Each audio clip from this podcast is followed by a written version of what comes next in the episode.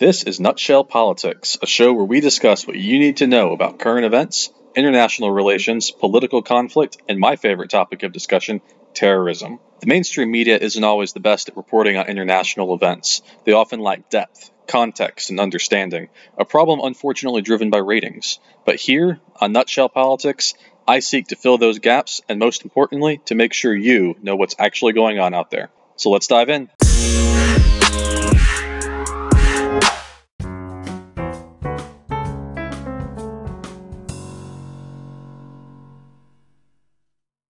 Hi, everyone, and welcome to another episode of Nutshell Politics. I'm your charming host, Justin Kinney, and I'm excited to be here with you guys. Now, before we get into today's episode, I actually have some very exciting news I'd like to share. I recently have been working on my second novel, and as of today, it is officially published and released. You can find it on Amazon. It's called Splintered State, and it is under my author name, J. Robert Kinney. So please go ahead and check that out. It is on a little bit of a discount today for Cyber Monday, and you can buy it for either paperback or for Kindle. So please, please go check that out. I'm really excited about it. I'm thrilled to finally have this book out there and published. It is my second book. I have another book that came out about two years ago called Precipice. You can also find that on Amazon. So if you get a chance today on Cyber Monday, please go check that out. I would really appreciate it. And with that, let's go ahead and get into today's episode. So, today's episode is going to be a, current event episode. We're going to talk about a big economic conference that took place last weekend, not over Thanksgiving, but the weekend prior to that. So there was something called the Asia Pacific Economic Cooperation. This is an intergovernmental summit for 21 different countries uh, that are all members of this that are all around what's called the Pacific Rim, which is basically all of the countries that are around the Pacific Oceans. This includes Canada, the United States, and Mexico.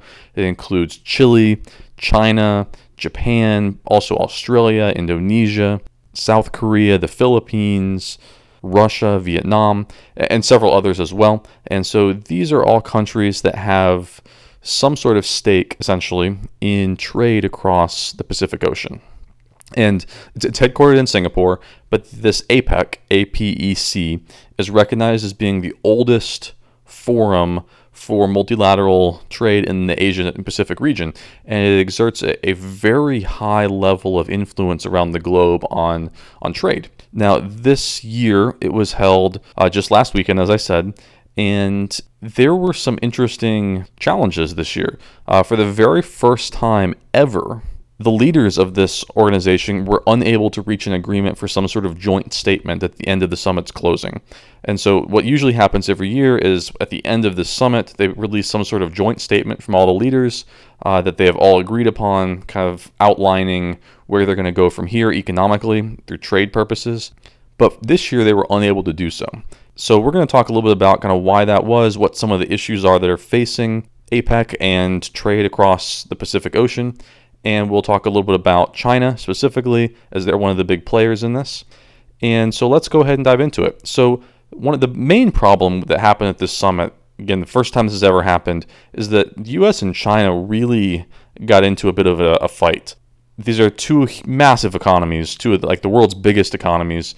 But recently, with the Trump administration, they have gone on record as accusing China of certain things, particularly unfair trade practices.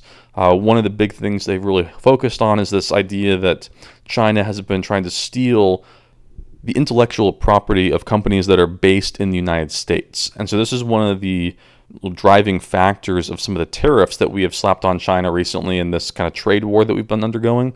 And in total, the tariffs have totaled somewhere in the neighborhood of like hundreds of billions of dollars. And so this has been a pretty big deal between the United States and China just recently, even outside of the summit. And so when they came together, apparently some fireworks went off between the United States and China. And the rumor is that the statement that we wanted released at the end of the summit openly condemned some of these unfair trade practices, which was a direct shot at China, and China didn't like that, and so they were unable to reach any sort of agreement. Now, I should mention the United States is not the only one to push back against China on some of these things. Japan and Australia have also joined forces to criticize China for some of these trade practices that they have. But ultimately, this is causing a huge rift in two, or between, I should say, two of the major world economies. China came into this summit with their president, a man by the name of Xi Jinping, and he was really hoping to come away with a huge victory here, particularly soft power victory, which is e- economic victory, as opposed to hard power, which would be military. And so they were really hoping to come away from this with a big, big uh, victory especially in the lines of public relations. And we'll talk about why that is in a minute. But they have had several major deals go through recently, and they're hoping to really capitalize on some of the PR of this. In particular, they lent uh, billions of dollars to, to, many of the Pacific Islands, hundreds of millions of dollars to the to Papua New Guinea, which is where the summit was held this year. In particular, they're working to build Papua New Guinea's national road network. And this is just one of many gestures that China has really put out there for that have been praised quite widely by many of these island countries, including Samoa, the Cook Islands, Fiji, Micronesia, etc. But this huge pushback by the United States and a couple of our allies in China, in Japan and Australia, was were, were done very publicly, and this probably led to at least what China would consider a partial defeat at this summit. And so, as I said, for the first time ever, the summit ended with the leaders failing to agree on some sort of joint statement about where we're moving forward from here. Now, one of the major Chinese initiatives that's been taking place recently is something called the Belt and Road Initiative. That's belt like you wear around your waist, B E L T, and road initiative. Now, this is a huge, like massively large infrastructure plan that China has been working on. Papua New Guinea is part of this, but they also have infrastructure in 70 different countries across Asia, Europe, Africa, and all of Oceania.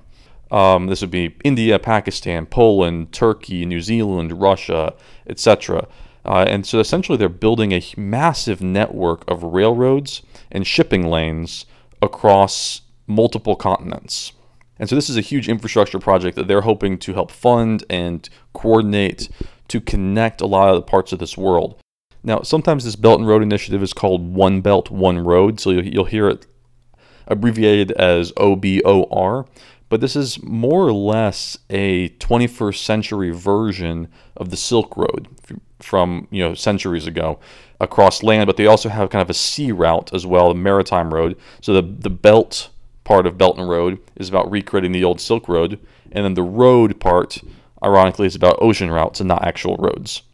And China has been really pushing for this initiative to enhance connectivity.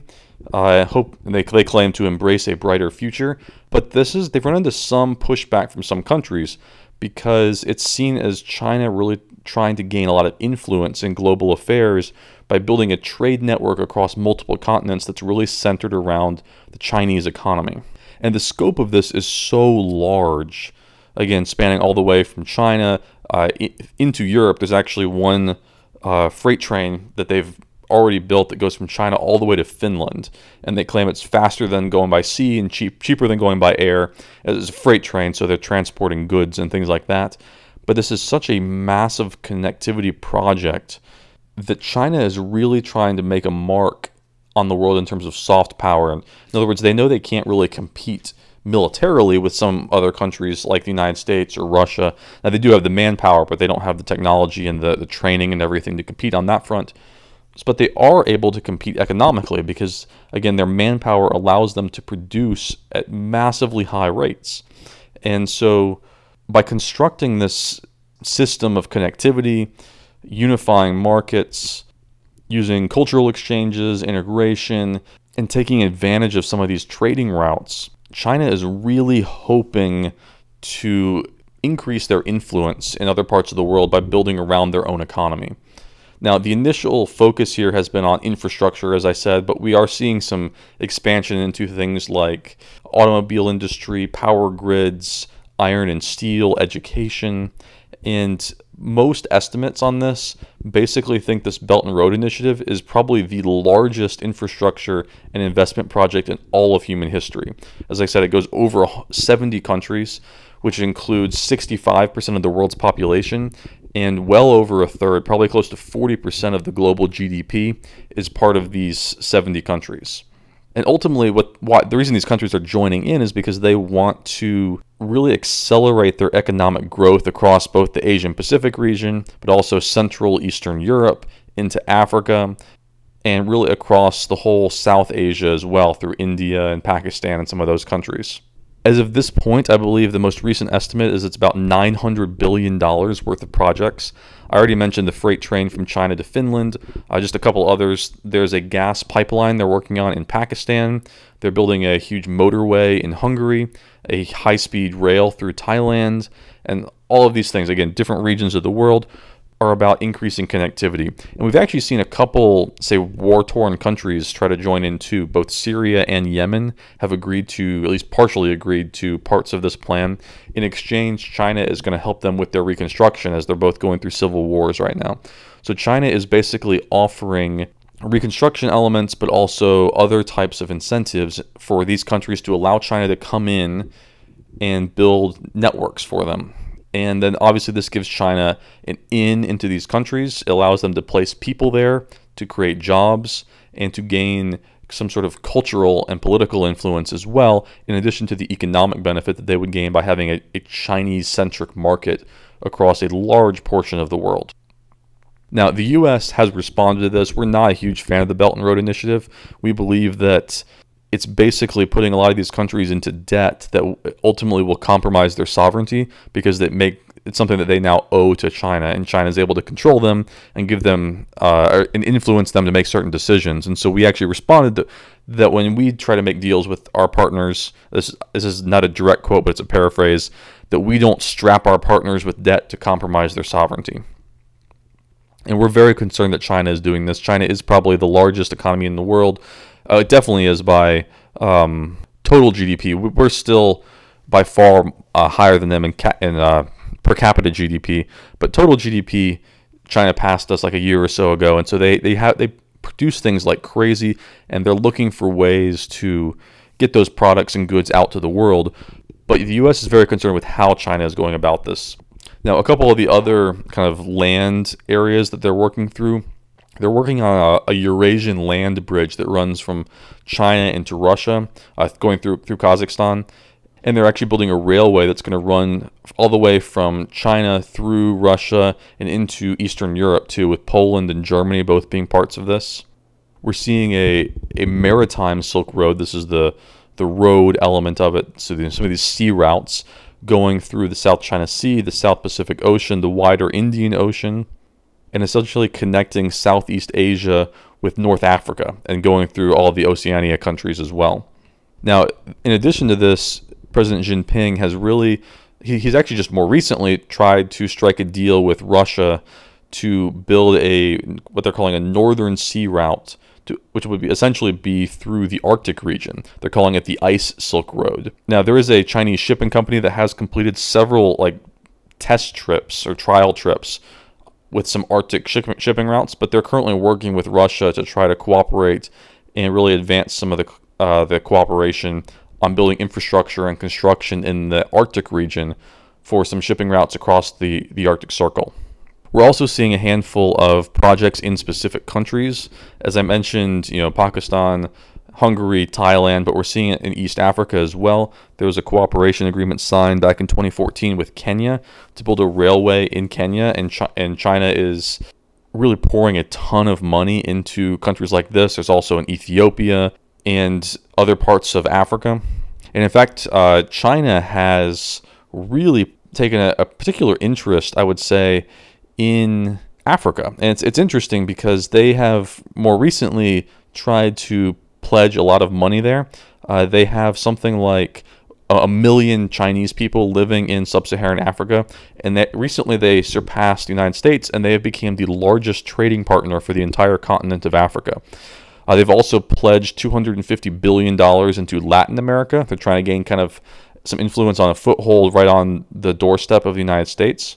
And China recently also tried to found what's called the AIIB, or the Asian Infrastructure Investment Bank, which was kind of a, a multilateral bank that is supposed to essentially be the kind of counter to some of the more US centric financial institutions like the WTO and the IMF and some of these international institutions. Now, this feud between the United States and China is likely to continue. As, as I said, we've already been kind of going through a trade war with tariffs. If you're at all a, someone who's into stocks, You know that there's been a huge downturn in the market recently, probably at least in part due to this, as they kind of wait waited out to see what's going to happen next. And later this month, there's actually something called the G20 summit. Now, the G20 summit or the Group of 20 summit is a, this big international forum for the governments, government representatives, as well as central bank governors from 20 of the largest economies, the, both the, the industrialized but also some developing economies, to discuss a lot of key issues in the global economy. And so, 20 countries from around the world, including like Argentina, Australia, Canada, China, Brazil, uh, the United States. The EU actually has their own kind of rep- representative who goes there. Mexico, South Africa, South Korea, Turkey, uh, Saudi Arabia, the United Kingdom. So these are from all over the world. And they basically get together and discuss policy pertaining specifically to international financial stability. And both China and the United States will be at this one. This most recent, or this upcoming one, uh, will be held very shortly in Buenos Aires, which is in Argentina. It takes place, it starts on November the 30th, so we'll start right at the end of this month, carry over into the first day of December as well. And it's thought that there will be an actual meeting between Donald Trump and Xi Jinping. Now, this APEC summit in Papua New Guinea was not Donald Trump. Uh, actually, Mike Pence was the representative there. So when Jinping and Trump meet at the G20 summit in just a few days, that will be a pretty huge deal as there could be some fireworks that spark from from their meeting as well when they meet in Argentina. Now, this wasn't the only issue that cropped up at APEC. Uh, there was actually another, I should say, a bit of a smaller issue, but kind of an interesting one because it also pertains to the United States uh, and something that took place here not that long ago.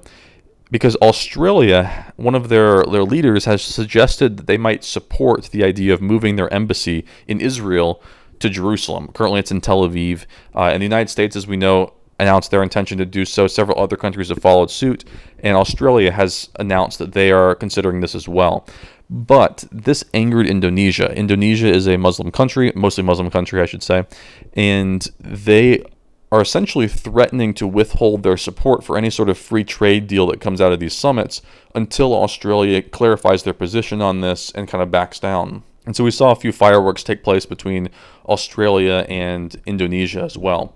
Now, ultimately, at the end of this, Australia's prime minister gave kind of a, a summary update, and he sounded very up, upbeat. He actually claimed the United States and China were getting closer to resolving this ongoing trade war.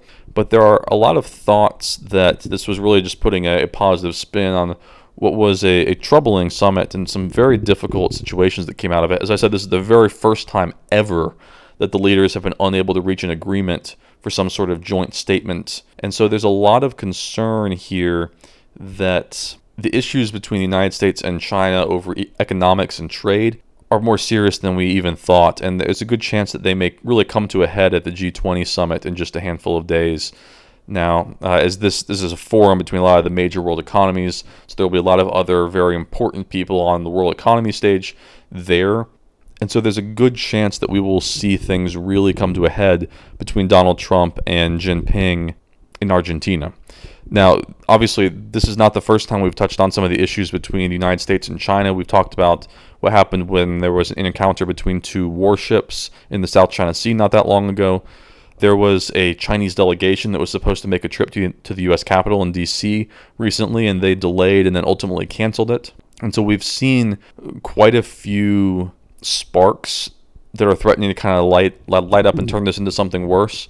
Uh, apparently, the Chinese offered a list of concessions that they were willing to accept, but Trump has said that it was unacceptable. Now, he has also said that he believes that they can reach a deal with China before January 1st. January 1st is the date that a whole new round of tariffs will, will ultimately kick in and tax things much much higher. So we could actually see things get worse before they get better if we don't get a deal done by January 1st. Especially as Mike Pence kind of warned during this APEC summit that the U.S. was not necessarily in a rush to, to end this trade war, and that we are willing to do more if China does not change their ways. I believe Pence actually was quoted as saying the United States will not change course until China changes its ways. So ultimately, this huge summit that was kind of hoped to be a chance for Pence and Jinping to really sit down and talk and potentially resolve some of these issues ultimately concluded with nothing really being done and some potentially more fireworks looming on the horizon with G20. Uh, so nothing was really concluded, but it was interesting, but also a little bit troubling. And so I think this is something we need to keep an eye on. Hopefully, by the next time or the next episode on this podcast, we will have some more details about how the G20 summit went. And so maybe we'll have an update there, see if we got any closer to ending the trade war and moving towards some sort of deal between the United States and China. But with that, I think we're about out of time, so I'm going to go ahead and close out the episode. Obviously, last week here in the United States was Thanksgiving, so I hope you had a wonderful time with that holiday, celebrating with family and friends, eating lots of good food, and watching football, and all the other things that go along with, with Turkey Day here in the United States. And as I mentioned at the beginning of this, today is a very exciting day for me with the book release of Splintered State. So please go check that out on Amazon. It is available both in Kindle and in paperback. And if you buy it today, you'll be getting a good deal as it is a Cyber Monday discount for you guys. Uh, so please check that out. And while you're at it, you can check out Precipice as well, which is my previous book that was released about two years ago. So please go to Amazon, find them, read the books, leave me a review, and let me know what you think. I'm really excited about this. This is uh, a huge day for me, so I'm I'm pretty thrilled to be here uh, talking about this with you guys. And hopefully this time next week I'll have some more updates for you, both on the book as well as on the the G20 front. And while you're checking out my book, please go ahead and find me on Twitter as well. My handle is Justin R underscore Kinney. You can also find me on Facebook at J. Robert Kinney, which is that fiction novel author name that I use. Please follow me in both places. That's where you'll get information related to me, as well as future books and podcast information as well. And if you're interested in supporting me, supporting this podcast, or advertising on the podcast in any way, I am absolutely open to advertisements. I'm looking for something along those lines right now. So get in contact with me. You can also find my Patreon account, and I would be happy to talk with you more about any of those possibilities. But with that, we're going to go ahead and shut things down here. This is Nutshell Politics. My name is Justin Kinney. Thanks so much for listening, and I'm out in three, two, one.